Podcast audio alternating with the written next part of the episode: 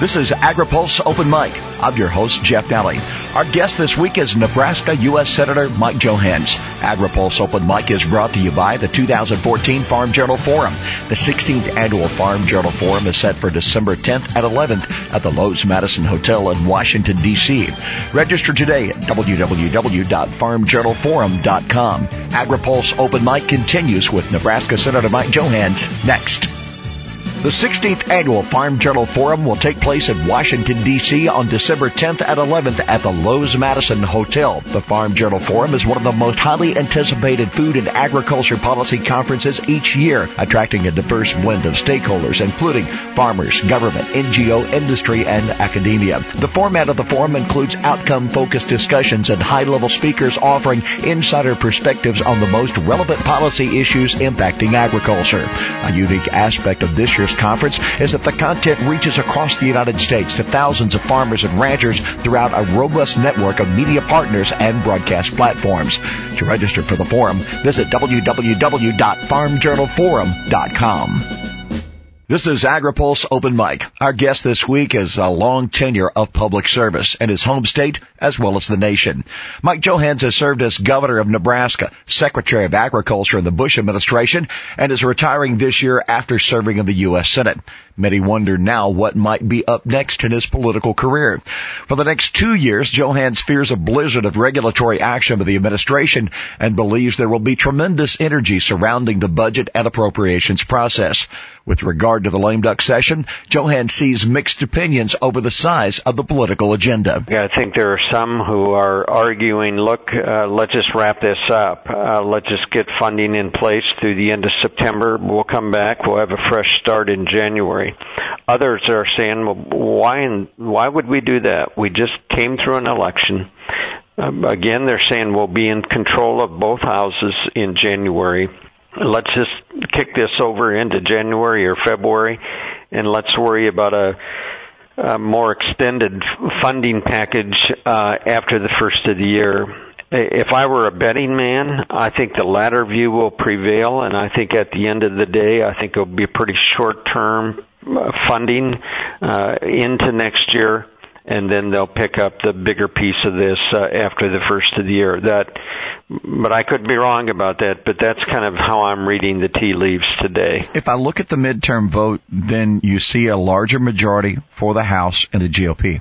In the Senate, you see a change of leadership now to the GOP, but the key number is not 60.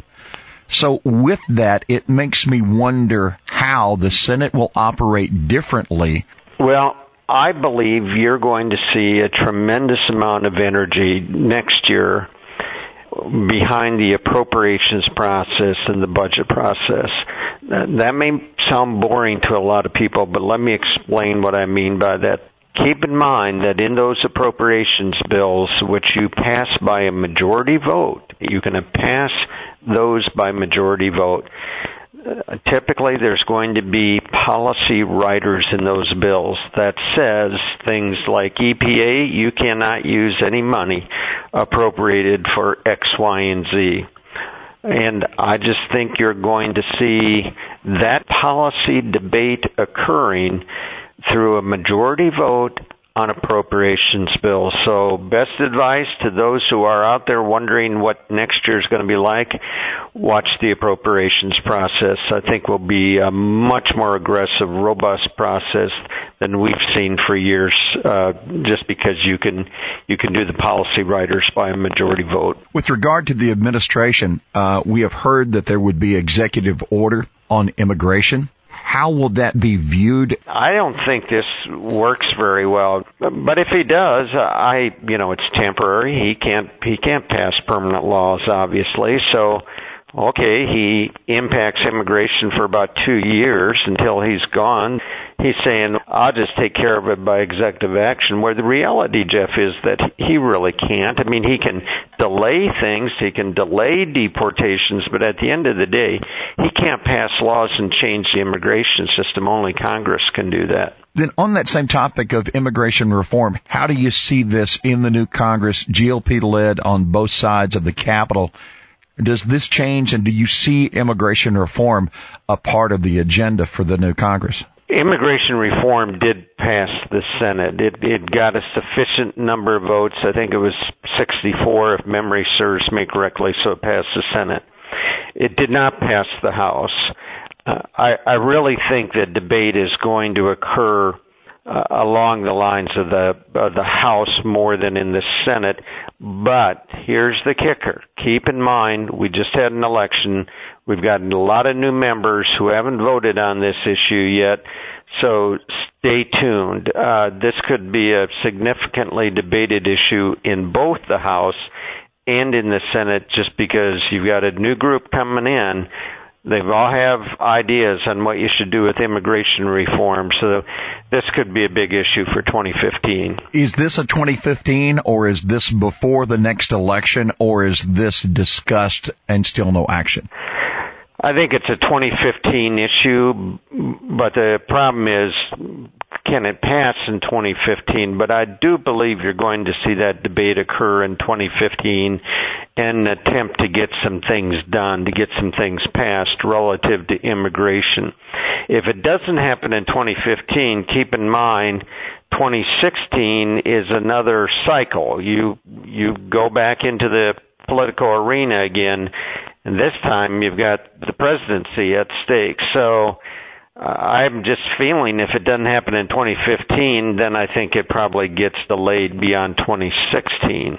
So the president is in China discussing climate change and apparently has a deal with the Chinese with regard to climate change. It appears that climate change is important for him and what he may try to accomplish in his last two years in the White House. How does this Congress work with or against the president and his agenda? This was not received well, and, and again, it's just a feeling by Congress that he's trying to preempt the legislative process here. Here's my greatest worry as we think about 24 months left in this presidency. My greatest worry is that the president just says, look, I, I'm not going to deal with Congress that much. What I am going to do is push every possible regulation out the door that I can. I just think in the next two years we're going to see a blizzard of regulatory activity, and it. I think part of it will be climate change, it will be EPA, uh, but I. I just think every area of the federal government is pressing to get regulations done, and I, I hate that because they are so hard to reverse once they're out there and on the books, and you get lawsuits and you get drug into court you know, as a former cabinet member, I can tell you that trying to undo some of the things that were left behind by the Clinton administration is very, very difficult, and it will be for whoever's the next president. It's once they're on the books, it's tough to get rid of them. I'm looking at a story where Gina McCarthy, the head of the EPA, says she recognizes that GOP control of the Senate may present challenges for her agency, but it won't hurt their priorities. Waters of the U.S., um, attitudes toward coal and electrical generation in the country. How do you see this? Well, I see it in a couple of ways. One is uh, she has just explained why they're a minority party. Uh, you know, voters have a right to determine who's going to represent them and to send a message, and you know that's that's a, a right we have in this country to cast our vote. And no one could argue with any kind of forcefulness that the last election a few weeks ago wasn't a statement against Obama's policies. It was a clear statement against his policies. People feel very strongly that this administration is way overreached, and the epicenter of this is the EPA. So we have this election. Uh, they lose the Senate, they lose state houses all across the country, they lose in traditionally Democrat states uh, on governor's races, and they say, well, it's not going to influence what we're doing, you know, it's not going to influence our priorities and what we plan on getting done.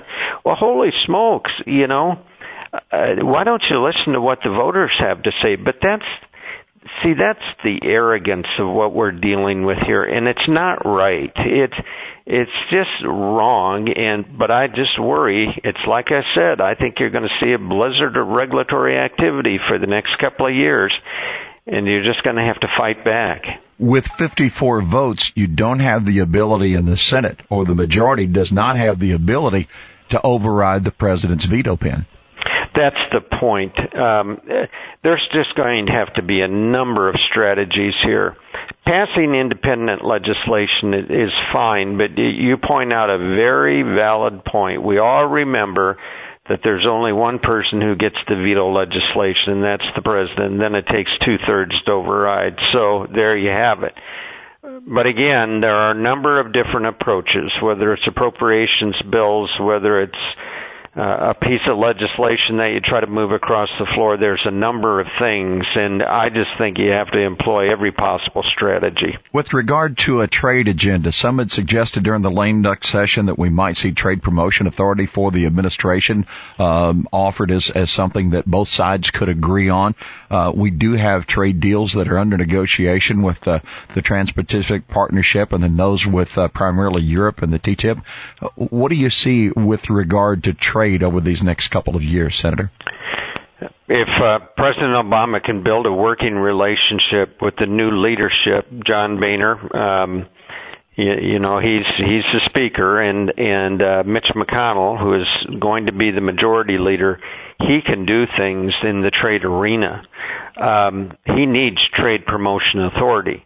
Uh, it just has to happen uh, he may get to a point where he actually has a trade agreement that he can bring to Congress, and and again, he needs to work with people to get that done. Uh, trade agreements are always a very very tough sell. Trade promotion authority will be a tough sell. So you think these two trade deals, does one have a better chance than the other in the Congress, or is the devil still in the details? I think the devil's very much in the details. I've just always believed you can't get a trade deal approved in Congress unless you have agriculture behind it one million percent. Well, that's going to depend on whether ag is there or not is going to depend on whether they truly open up markets, whether they bring tariffs down in countries that have had historically high tariffs when it comes to our ag products. Is the European Union willing to work with us on uh, GMOs? And you know, boy, we've talked about these questions for years and years, but that's what it's going to take. We're going to have to have verifiable, identifiable access to markets uh, with our products that we have not had in the past. And if if the president can't get that done, and if he can't get ag fighting for these trade agreements, then I, I don't think they'll go anywhere. I just believe that's the bedrock. You've got to get ag on your side, or you can't get the trade agreement done. With regard to spending and the nation's deficit, what are your thoughts? Let's not fool ourselves. We got a lot of people my age. We call ourselves the baby boomers, and um, uh, I just think you're going to see huge pressure on the federal budget. And if we start taking a step back or two or three or four on, on, on the economy in this country, uh, just hold on to your seat and strap yourself in because we will flirt with trillion dollar deficits again. And I'm not talking about 50 years from now when I'm long gone. I'm talking about the next 10, 15, 20 years. We have not addressed the, the deficit issues and the spending issues in this country. I know it's not on the front page, and I know the situation is momentarily better, um, but it will it will worsen. It just does because there's just too many people accessing programs that are very expensive, Medicare and it's just uh, you just got to deal with those things. How do you see the debate over Obamacare over the next 24 months? You know, there's a major Supreme Court case out there that uh, if the Supreme Court decides this case and says that states uh, who did not set up their own exchange that th- their people do not get subsidies, I think Obamacare collapses. I, I think the the wheels aren't off of Obamacare yet, but I think the tires are wobbly and out of air. Um, and I just think that this was built upon false promises and misleading statements and now the reality reality of that is hitting people. All of a sudden this year, people are going to start to realize that their tax return is being taken because they're being penalized because they could not afford insurance. And I just think the story of Obamacare gets worse and worse. It's exactly what was predicted four or five years ago with this awful piece of legislation. And it hasn't gotten better and people aren't feeling better about it. Gallup says that people are more opposed to Obamacare today than at any time since it passed. That's a remarkable statement. Okay. What about the Mike Johanns future? They're, they're folks who retire, Senator, they start a new business, or they go hunting or fishing, or they spend more times with grandkids. What do you, what are you going to start doing in January? You know, I I hope to uh, do all of that. I, you know, this was never about retirement in terms of an absence of work in my life. I I love to work. I grew up working, and uh, uh, you know, it will be something different, obviously. I do have five beautiful grandchildren and uh, every moment with them is just a precious gift. We've been blessed with a very deep, rich faith that we just love. Um, we want to enjoy that more. And so I just think, you know, we're excited about the future. I'm thankful for what we've done but the promise of the future is great and I'm I'm going to just spend some some time doing the things that I want to do. I promise you I'm going to be very engaged. I want to stay engaged and uh, I just look forward to doing that in a, in a different sort of way. Now you know I've got to do this, okay? yeah. What happens if you get a phone call from Washington and they think that that Mike Johanns would be a part of a, a ticket for like 2016 or beyond, or maybe he would lead that ticket trying to get the keys to that house on Pennsylvania Avenue. What What do you think? You know, here's what I would tell you. Um, uh, I was governor a few years back, governor of Nebraska, and Stephanie kept saying to me when when George Bush was reelected, uh, "You better be ready for the phone call." I said, "Steph, the phone call is never going to come." Uh, you don't even need to bring it up. Well, you know, a day later she'd say, "Have you been thinking about what I said? The phone call's going to come." And well, the phone call did come. And um, here's what I would would tell you, Jeff. I love this country very, very deeply. We've done a lot of things that we've been blessed to do. And I'll just keep doing everything I can to make this country greater and better and bring us back to the values that really made this country great when when people could go out there and start a little business in their job that became Hewlett Packard or whatever and nobody nobody said boy that's you know success and wealth are a bad thing you, you see, I believe that's a great thing because it creates jobs and all of that. And I, Jeff, you've gotten me started here. I got the soapbox out.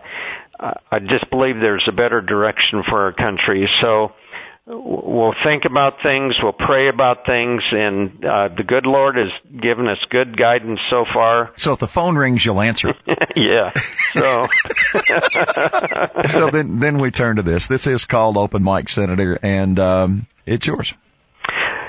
I've been all over this country. I've I've traveled it extensively, and uh, the joy of doing that ha- is beyond measurement. Um, so I just want to say thanks to everybody. Uh, I hope that I was the passionate ag- advocate for our country and for agriculture that I always wanted to be. And uh, to all those across the country who have supported me, uh, I just say thank you. And to, to my very, very special friends in Nebraska who have always had faith in me. God bless you. Thank you. I just look forward to a life where we continue to work together and we continue to make this country great. Our thanks this week to Nebraska Senator Mike Johanns, our guest on Open Mic. AgriPulse Open Mic is brought to you by the 2014 Farm Journal Forum. The 16th Annual Farm Journal Forum is set for December 10th and 11th at the Loews Madison Hotel in Washington, D.C. Register today at www.farmjournalforum.com. For AgriPulse, I'm Jeff Daly.